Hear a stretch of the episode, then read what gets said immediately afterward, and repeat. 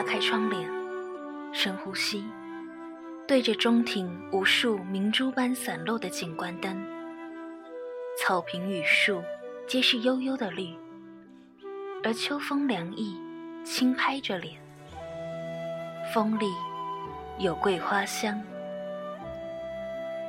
飘窗铺的绒垫上，扔着些乱七八糟的东西。美意认真的翻检了下，有两指方枕，一指糖果枕，斜倚着饼干桶，开封精美月饼夹，半包苏打饼，两本小说，一本宋词，七八张 CD，甚至还有一只亮闪闪的耳环。美意摸了摸耳朵。果然是失落了一只小小的白金耳环，重新在耳上摇晃。他赤着足走到客厅去，白色大理石的地面冷得他足尖都要蜷起来。窗下的夜里像条河，躺着无数车灯。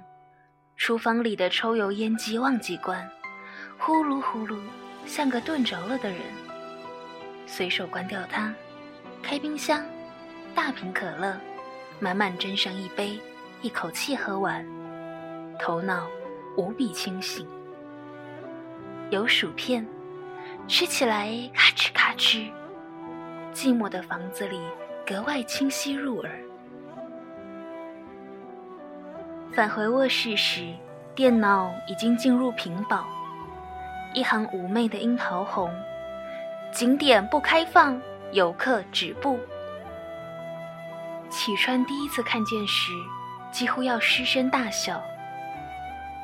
如今他笑的时候很少，很少。美意有段时间像薄皮的葡萄，轻轻一碰，里面的酸涩就要蹦出来，歇斯底里的扑在客厅落地窗上，疯子一样的叫：“赵启川，你再说一句，我就跳下去！”他沉默片刻，说：“你跳下去好了。”抓起花瓶就往他头上扔去，他往旁边一闪，哐啷一声，跌得粉碎，一地冷冷的白碎瓷片。他抓起外套出门，玄关处没有开灯，赤足急切地踏在皮鞋上，鞋尖的水钻割得脚心酸凉。将门重重的裹上，惊天动地。然后在公园的树荫底路椅上一直哭，一直哭。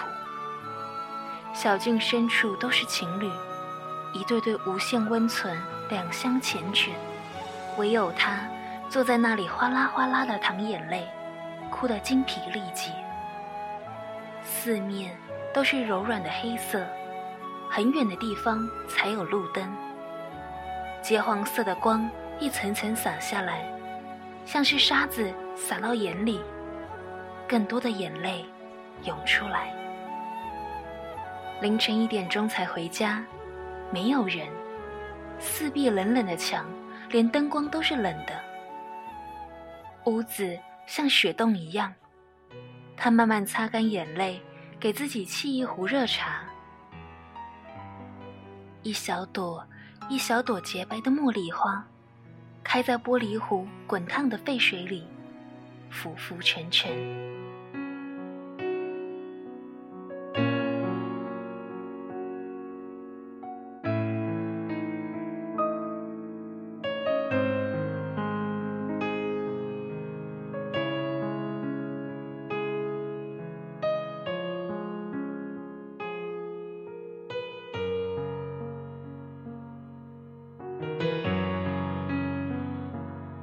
那还是在咖啡厅里，他软绵绵的羊绒披肩上缀着流苏，簌簌的轻颤。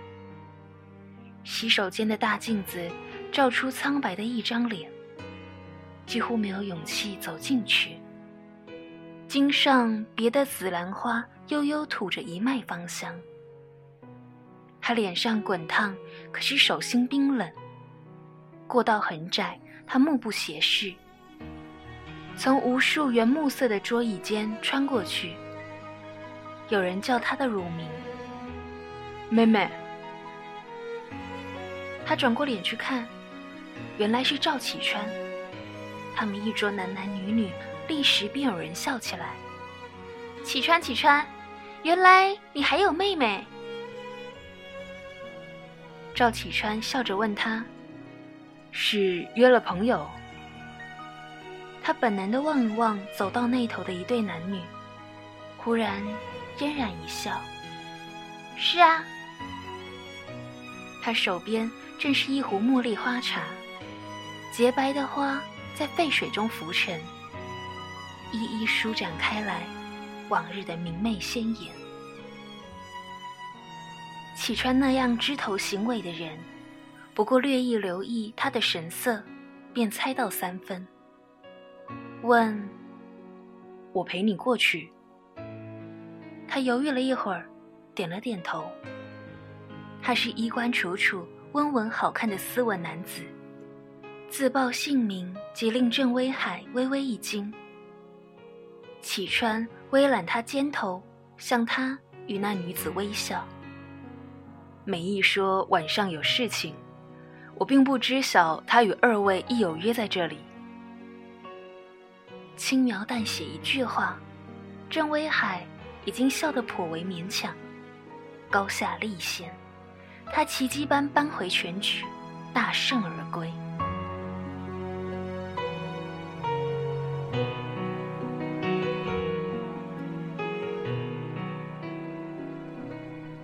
从咖啡厅出来，同他一帮朋友一块儿宵夜。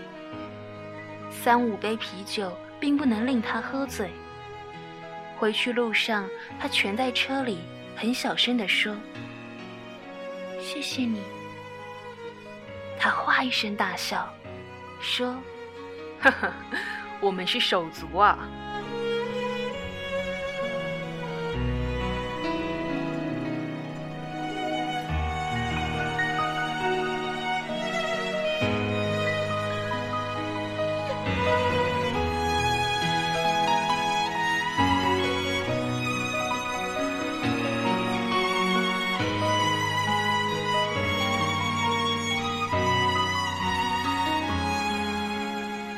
真的是手足，自幼在同一个大院。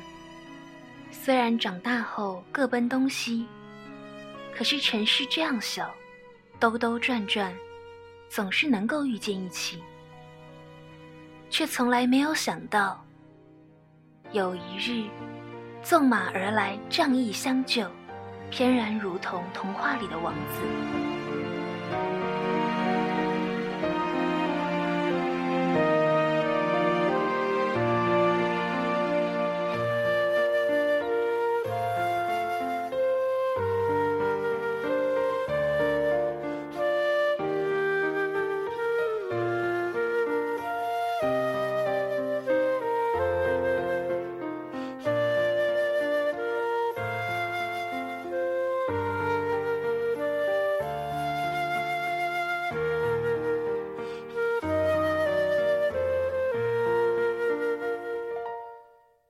太清楚，知根知底。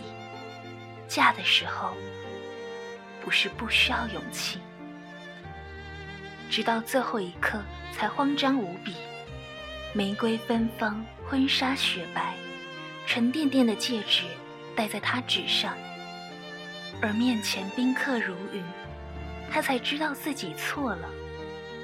伴娘亲吻着他面颊，美意。你真幸福。他几乎要立时流下眼泪来，可是太迟了。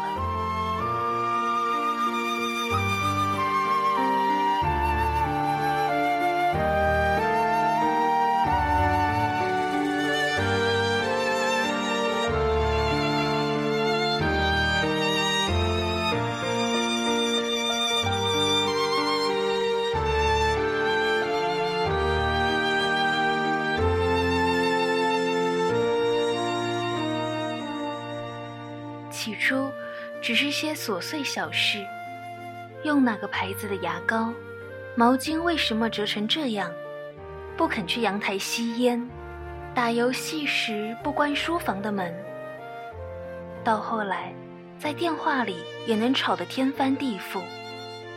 启川气急败坏，便说：“徐美意，你放过我成不成？”那么，谁来放过他？